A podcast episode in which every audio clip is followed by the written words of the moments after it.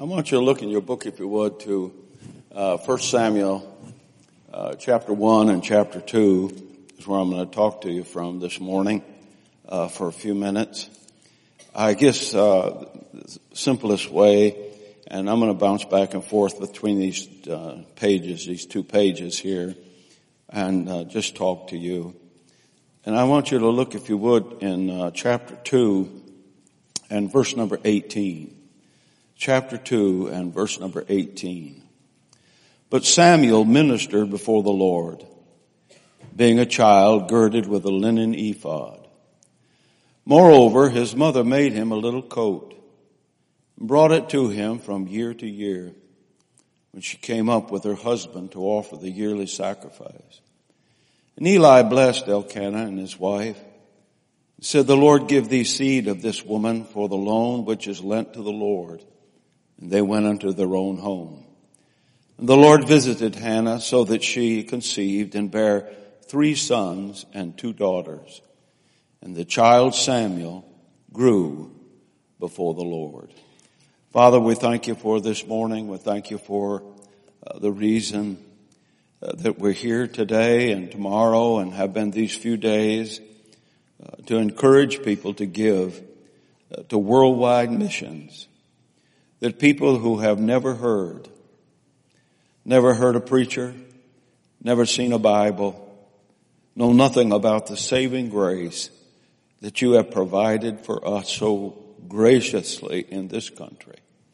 Now I pray that you'd help us to be uh, generous, help us to be sacrificial, help us to be involved as deeply and sincerely as we possibly can in this giving to God and to God's work, your work around the world.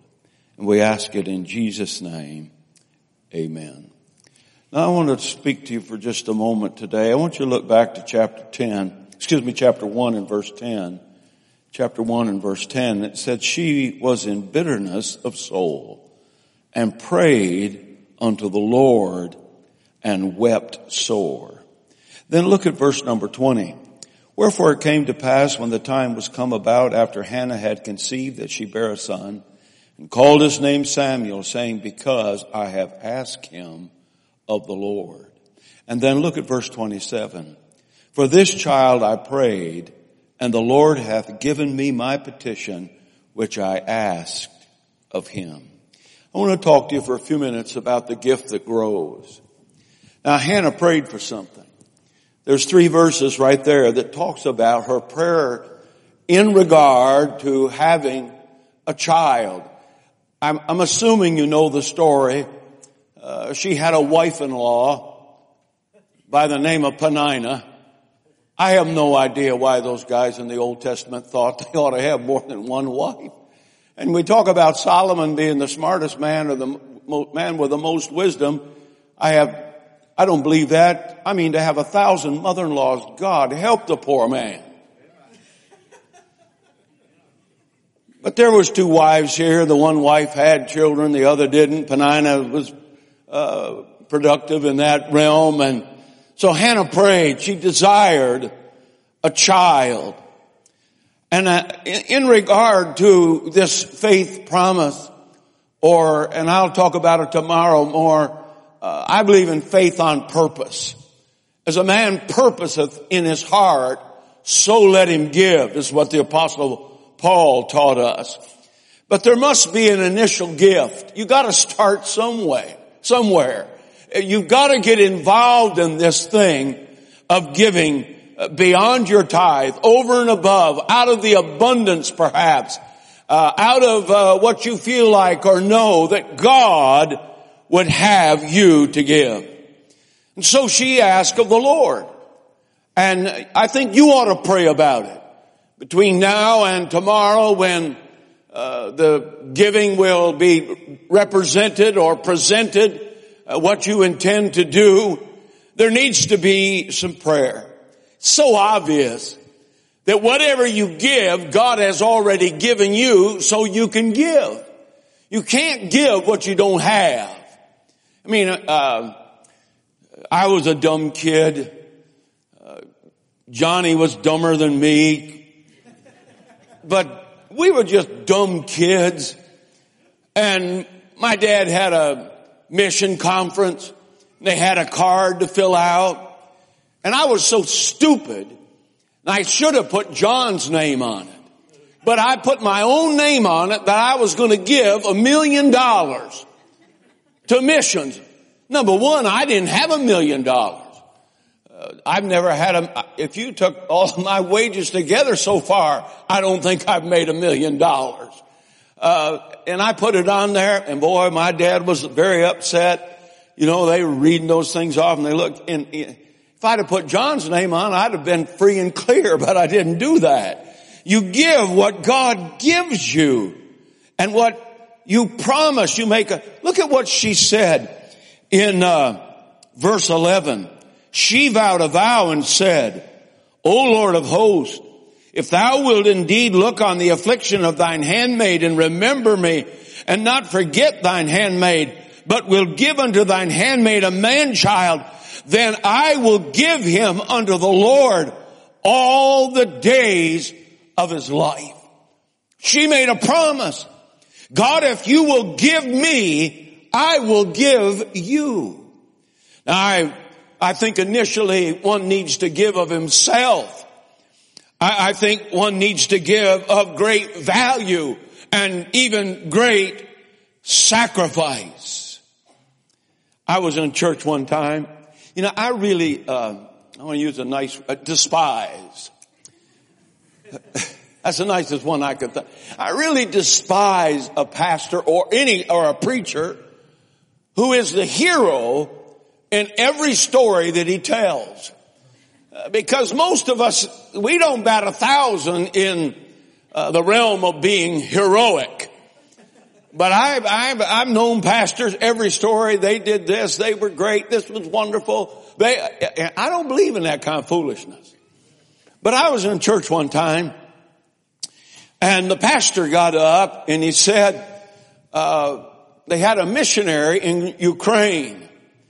And these precious people, I don't know who they were, but they uh, had a child that had come down with some illness and uh, when he was just child, just three or four years old, and there in the Ukraine, uh, back in those days, this was probably 25, 30 years ago, and even today it'd be worse if you were in the Ukraine.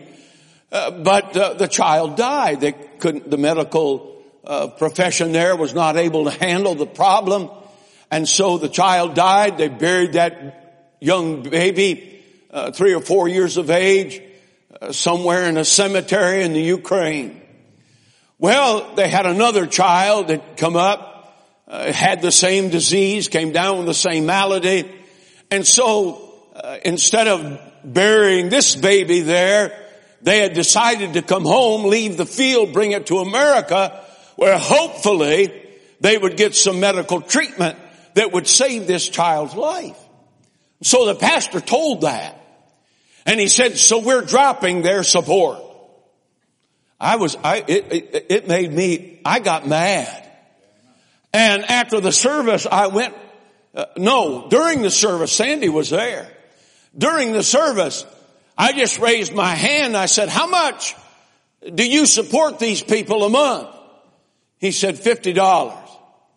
I said, and I don't know why my wife never carries a checkbook at all. We leave it at the house. That's the safest place for a checkbook. But she had it with her. And uh, I said, how much? She, he said $50. I believe it was, let's see, August, September, October, November, December. It was August. I said, I will have my wife. She's got the checkbook in her purse. And I'm going to have her write a check for $250 and I want to take care of that missionary support for the rest of the year. That pastor just fell on the pulpit and just wept and cried and said, okay, we'll do that. My soul, if you're ever going to help a missionary when they're in trouble, they don't need to be dropped. They need to be encouraged. And I don't know if I really had $250 of extra money And I'm not the hero in that, but God help us. Listen, sacrifice is a part of Christian service. Something we ought to do. Look, look in verse 21 of chapter 1. And the man Elkanah and all his house went up to offer unto the Lord the yearly sacrifice. They did it every year. If we had the time, and I don't, to talk about all the sacrifices that the children of Israel, all of the offerings, they didn't just give once, they went at least three times a year to the temple with different sacrifices and offerings. It's not giving according to what you can afford, but maybe out of the abundance and the blessings of God upon your life and pray about it. I would encourage you to pray, to pray as a family, to pray as an individual, what God would have you invest in worldwide missions for the next year. Young people can do it. I don't know if you give your kids an allowance. Uh, they ought to tithe off the allowance. Uh, they could give the missions off of that allowance. Uh, young men and young ladies, young ladies could babysit, young boys could mow lawns, rake leaves, whatever, to make a little money, uh, to have some extra to invest in the work of God in regard to mission. Sacrifice is such an important part of our giving. Hannah prayed about this initial gift. I read a book, uh, uh, I don't know, probably 25 years ago now. I don't know if John sells it on the book table or not. But it's a story, it was such a compelling story of John Paton. John Paton was one of 11 children of James and Janet Paton. He became a pioneering missionary in the South Sea Islands in uh, the Pacific Ocean. He was a product of prayer. Now, I don't know, uh, this is not a, uh, this kind of a conference, but I'd like to just put it in parentheses.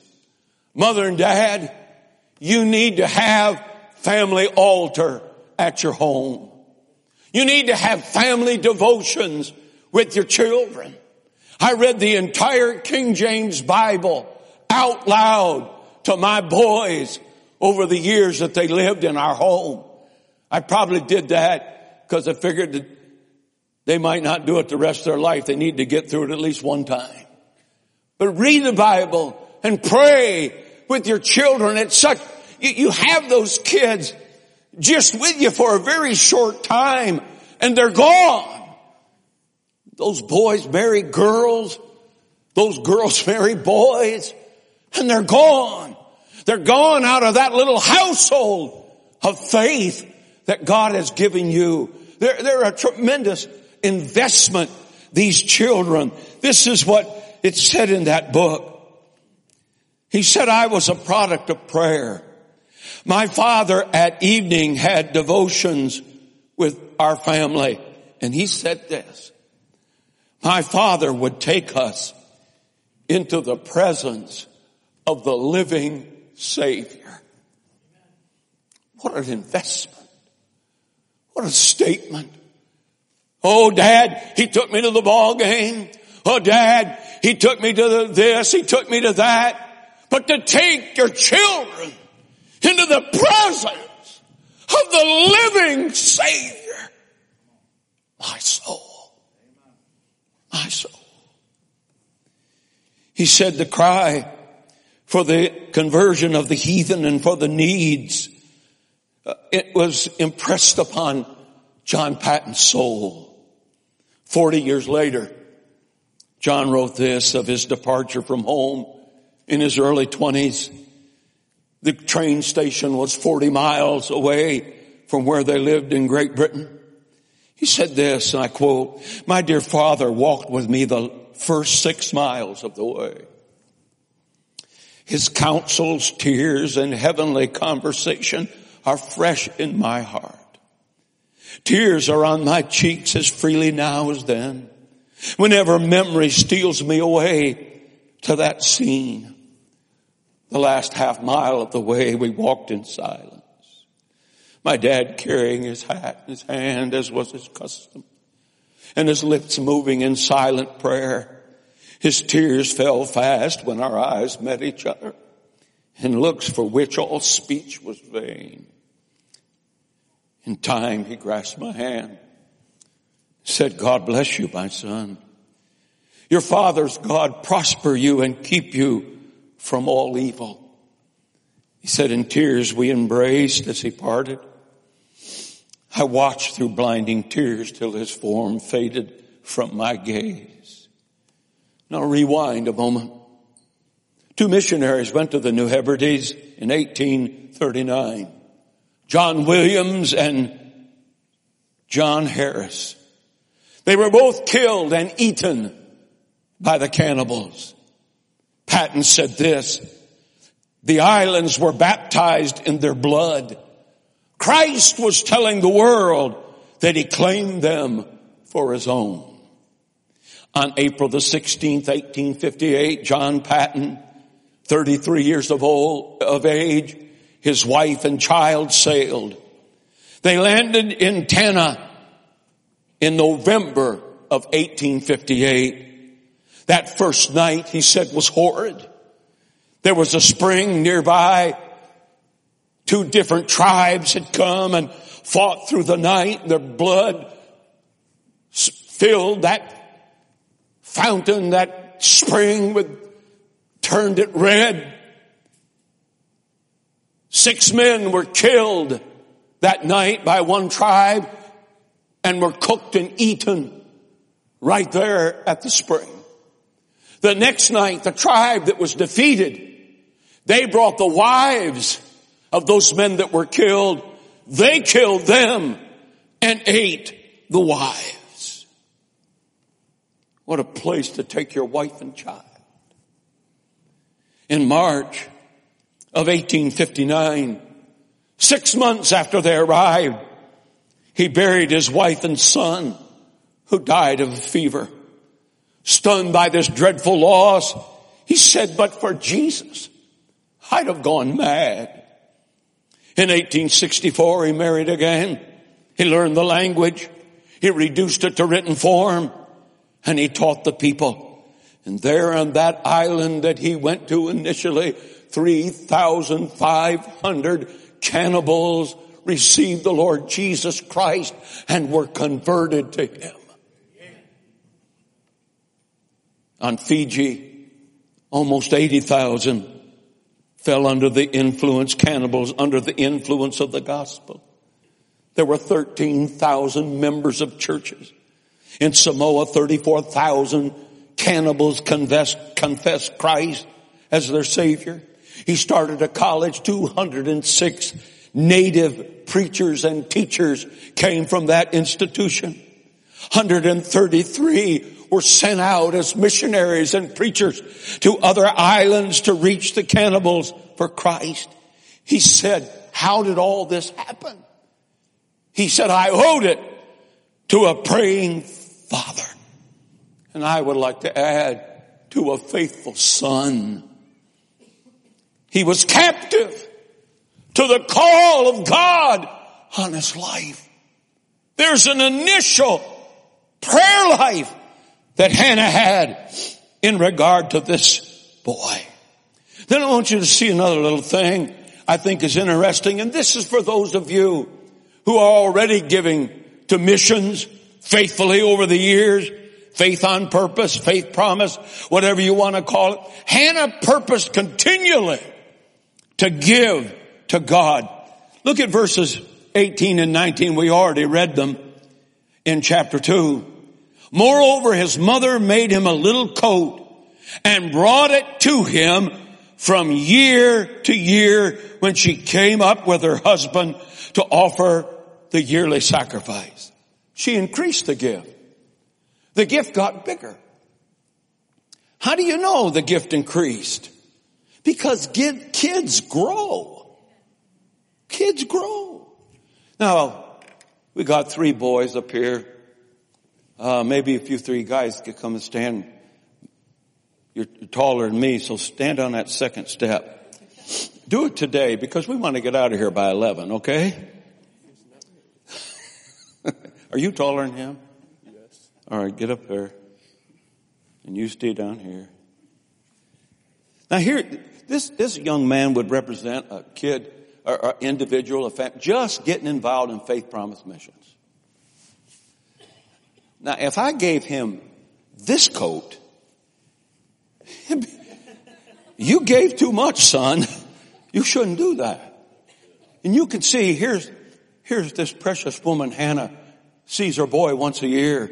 She comes up with a coat, this coat. Maybe this would, you know, as, as they grow, as they get bigger, that coat would get bigger. And this wouldn't, this is too small for him. Not this way, but this way. Every year, every year, he was just a little lad when he went. And every year as he grew, there'd be a coat. And I'm saying, you can sit down fellas. Every year, this, this is no time in the history of missions to cut back. This is a time to increase, to increase our faith, to be interested in doing more. Listen, needs grow, missions grow, um, missionaries need to get raises. You know, I know missionaries been on the field 30 years. Somebody gave them $20 a month. They're still giving them $20 a month. My soul, don't you think? Listen, uh, a gallon of gas costs more than it did in uh, 1953. When my wife and I were in Bible school, they had a gas war in Pontiac, Michigan. We could buy gas for 15, 16, and 17 cents a gallon.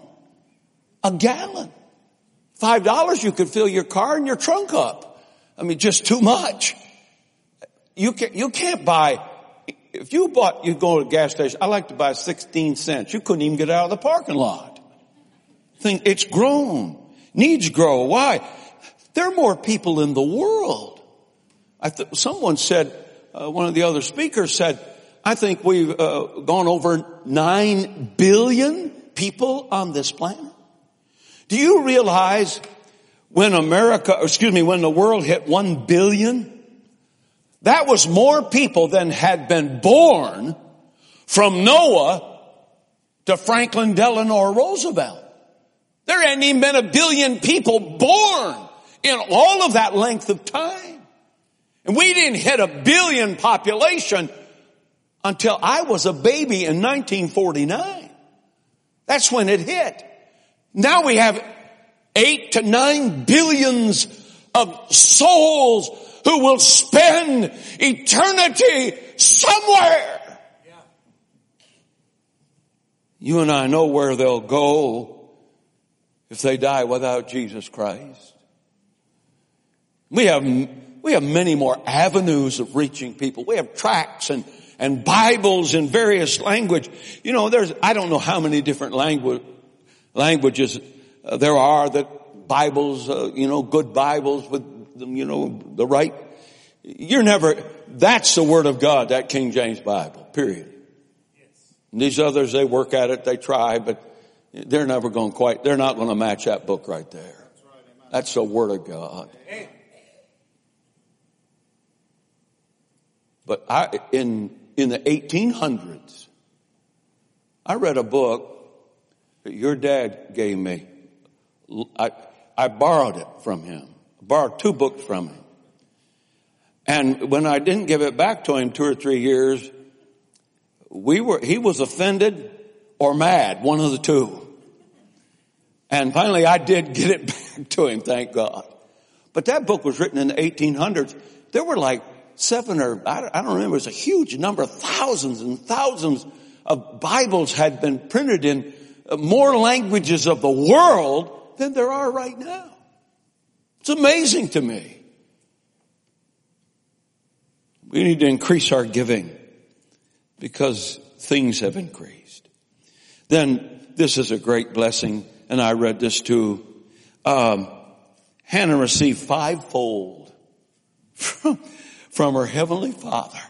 How many, uh, how many boys did she send to work for Eli, somebody on the front row. How many, how many boys? What? One. She sent one boy. You know what she got? She got five other kids.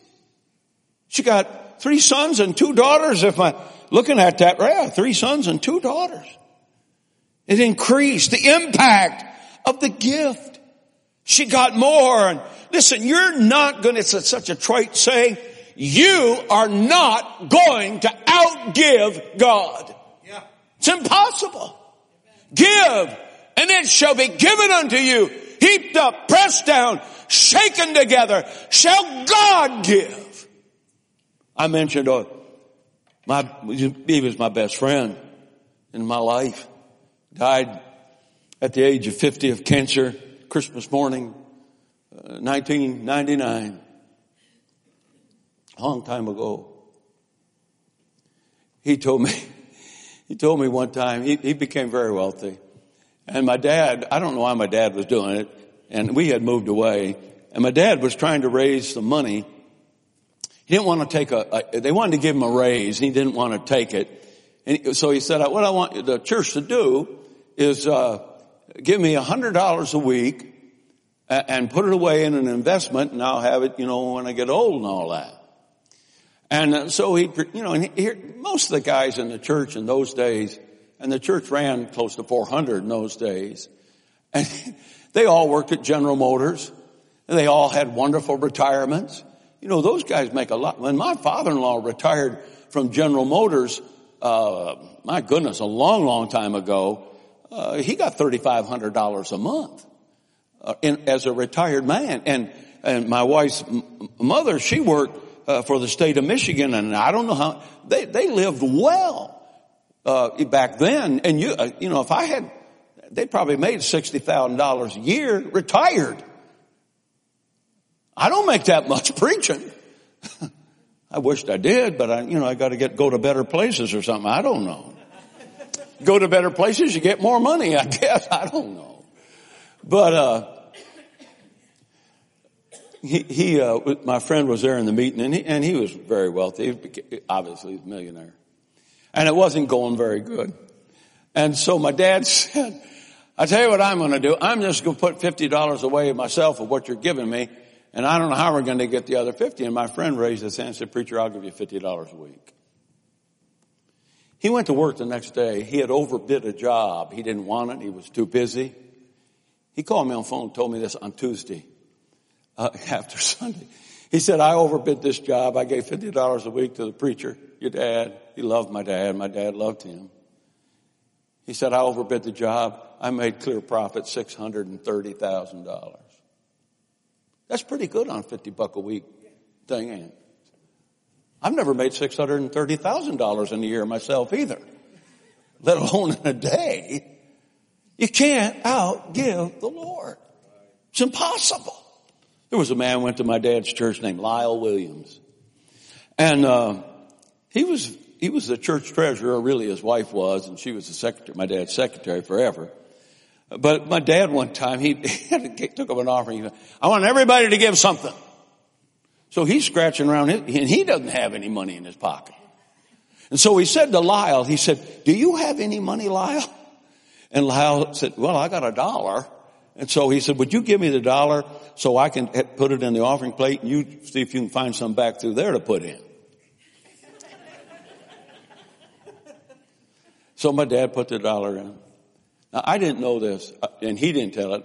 His wife told this way, I mean, probably 10 years ago or so. This is another wonderful thing to think about. They had, they had two daughters. Uh, Lorinda was one. She was, I don't know, I doubt if she ever got saved. She's dead, isn't she? I don't know. I saw her at uh, someone's funeral, at Mrs. Williams' funeral. But uh, she was bad girl. And uh, another girl named Helen Fay. She's a wonderful lady. Had some difficulties in her life, but uh, she was a good girl. They had those two girls and raised them. And they had grandchildren. Most of them didn't even go to church anymore. And so Mrs. Williams, she put on cassette tape her testimony and made one for each one of her grandchildren and great grandchildren so they could know what God had done in her and her husband's life. That's a valuable thing to leave behind for a child. And uh, she told about that, and she told about she told about I didn't know that story. She told about that story on that tape that she left to the kids. And she said that next day or two at work, he worked for Fisher Body. And if you put a suggestion in and it saved the company some money, they would figure out how much it saved, you know, over a certain amount of time, and then you would get a bonus. That, very, that week he gave a dollar to my dad to put in the offering. He got a check for something that he had even forgot about for $2,200. Now this is back in the 60s. 2,200 bucks would be pretty nice today, but you know, way back then, it was like a gold mine. He gave a dollar and got 2,200. I'm saying, that may not work for you, but it sure worked for them. They increased the gift and God returned it her fivefold wonderful treasure. I think Brother John, I hate calling him John or Johnny. Uh, you know, I should call him Brother Green, but who in the world wants to call your kid brother, Brother Green? John, I think he has a book on the back table called The Price of a Coconut. I came across that book, I don't know, 40 years ago. I reprinted it. They reprint it, they print it now. There's a story of a man by the name of O.L. King. And O.L. King was from Indiana, and uh, he'd gotten converted. But when he was a little boy, they would only go to town. They lived way out in the country. They would only go to town like once a month. Well, they went one year at Christmas time. And each one of the kids was given a dime. This was way back in the 20s, 1920s, 100 years ago probably. Matter of fact, I got permission to write that or reprint that book by his granddaughter. I had to track her down. But anyway, so he went to uh, this little country town, and the year before, his mom and dad for Christmas had given him and his siblings for Christmas an apple, a piece of coconut, and something else. I can't remember. Do you remember what it was, John? Maybe it was a piece of chocolate. That's all they got. Those three things. Well, the very first thing he tasted was that co- coconut. He, I mean, he loved it. And so he traded the other little things that he got, the apple and the orange. Apple and orange, they, he traded that and so he got all the coconut. He ate all the coconut. He loved it. Just a piece of coconut. So when he got that dime, he was going to town and he could buy he had seen it before. You could buy a coconut for 10 cents. He's going to have a whole coconut to himself, get to eat it all. And so he was, he had gone into the store, a few steps up, gone to this country store, and he'd walked up to that coconut, and this is a term he used. He said, the voice of conscience spoke to me and said, don't buy that coconut. And so he, he, obeyed that voice in the depths of his soul. And he, what should I buy? And there was on the, there was on the counter a little, little Bible. And he bought that little Bible. It was 10 cents. He bought that. And he walked out of the, he was walked out of that store and he's coming down the steps of that store and a kid made a snowball and threw it and hit him in the face. And he looked at that kid and he said, why would you, uh, it's Christmas. Why would you hit me with a snowball? Christmas. And the kid said, what's Christmas? He was more of a country bumpkin than O.L. King was. And he told that kid the story as best one kid could tell it to another of Christmas. And he said that voice of conscience said, give him that, give him that Bible. And he gave that kid that Bible. So basically, in essence, he got nothing for Christmas. Years passed, O.L. King went off to Bible school, graduated. was asked to come preach someplace out in the country. He said he went out to this place to preach. There was a lot of people there. The place was packed. And he said the windows were open. There were people standing outside in your country church. He said he walked in there. He said, my goodness, there were bullet holes. And uh, it, was just a mess. And he walked in there and he, he preached and seemed like nothing really happened interesting or, you know, effective. And when he, he started to walk out, he was walking down the aisle and there was a boy, a young man sitting there. And he said, that voice of conscience spoke to me. He said, there's the price of your coconut. And that little fella, that, that man, he was, he was a grown man now. He had, that, had a little New Testament in his hand. And O.L. stopped. He said, where did you get that coconut? Where did you get that Bible? He said, oh, he said, I was a kid. He said, one day I threw a snowball, hit this guy in the face, and he gave me that Bible. He said, really? He said, yeah. He said, nobody in our family could read it but my mother. He said, my mother would read it out loud. And he said, one day my mom was reading it and she got down on her knees, put both hands up in the air and began to talk through the ceiling. We didn't know what was going on. She's talking to the ceiling. She said she got up and shouted and praised God, rejoiced. Said, my father said, what's going on? She said, I want you to read. She read that portion to him about getting saved. She, he said, my dad got down on his knees and started, lifted his hands and started talking through the ceiling.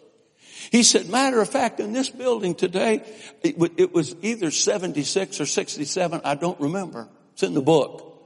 He said every single person, there were 60 or 70 of them, that saved in this building was led to Christ out of that little Bible that I got from that boy who I threw a snowball in his face. And God said, there's the price of your coconut. Oh, O.L. King got called to mission field in the Caribbean, tropical island. When he got down there, make a long story short, his home, piece of property he lived on, was a 40 acre coconut grove. You can't outgive God. You couldn't put too much in the offering plate to help a missionary go to the Navajos or help my brother John travel the country and reach people and get the gospel out and print Bibles. You can't give too much. I've been given to Faith Promise Missions. I may, I'll probably tell you about it tomorrow. Since her and I were just kids, she didn't go to Bible school. She worked so I could go. And I worked too, by the way. We were just kids, 21, 22 years old I was. She was 13. I don't know. I'm trying to, you know, I got to go home with her, you know. got to be nice. But we've been given a long time. And God has blessed us. And God has taken care of our every need. Best I know, I don't know a nickel to anybody today. Not a penny. God's been good. And it'd be good to you. Listen, if God can't supply your needs, He's a liar. And He's not. He'll, he'll help you to do it. He'll give you grace to do it. And you know, I don't know how they do it here. It's not like you're going to get dunned at the end of the year if you have, haven't given what you said you would give. You know, you don't take it out of your hide. But if you give to God, I can promise you on the authority of that book up there, God will supply your needs, God will take care of you, and God will bless you abundantly. Father, we thank you for these few minutes this morning, Saturday morning. I don't suppose there's too many Baptist churches having church on Saturday morning. So perhaps we could have your full attention today. You'd speak to the hearts of people. Put it in their heart, those of us that have been given to missions to increase our giving. Those that haven't, it could be their initial gift.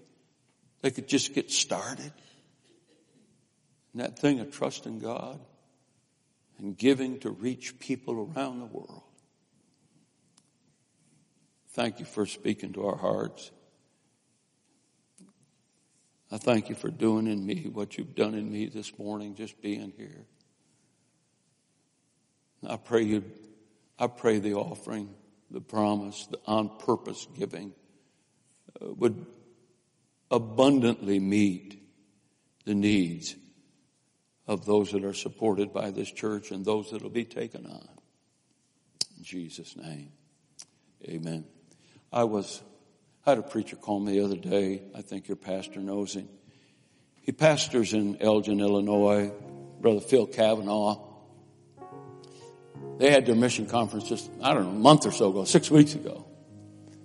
He said, he said, Lord, put it on my heart to raise every missionary we give every missionary we had a raise. I think it's a $50, $75 a month raise, every single one of them. And it amounted to $50,000 more than they'd been given. And that church gives a lot. I think they probably give, I don't know, 300, 400,000. Maybe they give a million. I don't know. It's a big church. He said, so we raised, gave everybody, sent it to them, a uh, uh, $50,000 raise across the board. He said, when we took the faith promise, it was over $50,000 more than we had given. And God, just, if you give, God will give. It's just that simple. Give, and it shall be given unto you.